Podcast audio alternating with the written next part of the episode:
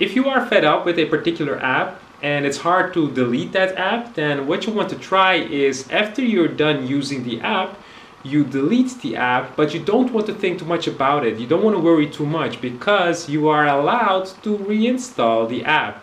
It's not a permanent action.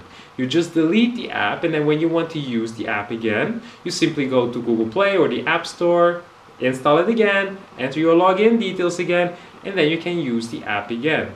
And it doesn't matter whether that's after one hour, half hour, 10 minutes. You simply go to the App Store and Google Play to reinstall the app. But this will add extra level of friction because now you will think twice before reinstalling the app because it takes more time now. It takes time to go to the App Store and to reinstall the app and enter the login details, etc. So you're going to be more mindful when you're actually going to use the app you're going to be more conscious of all the actions you take in that app. Because a lot of times we are programmed using that app randomly. We take our phone unlock our phone we open the app without really thinking about it and then we are checking things twice three times four times in one minute because it's we're programmed to do so. It's all unconscious so you want to make that action conscious. You want to make the unconscious conscious. Become more aware of you using the app and how you use that app. So because you know you're going to delete the app when you're done, you're going to be more mindful. You're going to be more attentive. You'll pay more attention on how you use that app.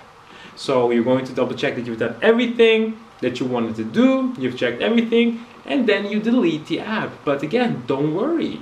Don't worry your account still exists and you can always go to the App Store and Google Play to reinstall that app. You are allowed to reinstall.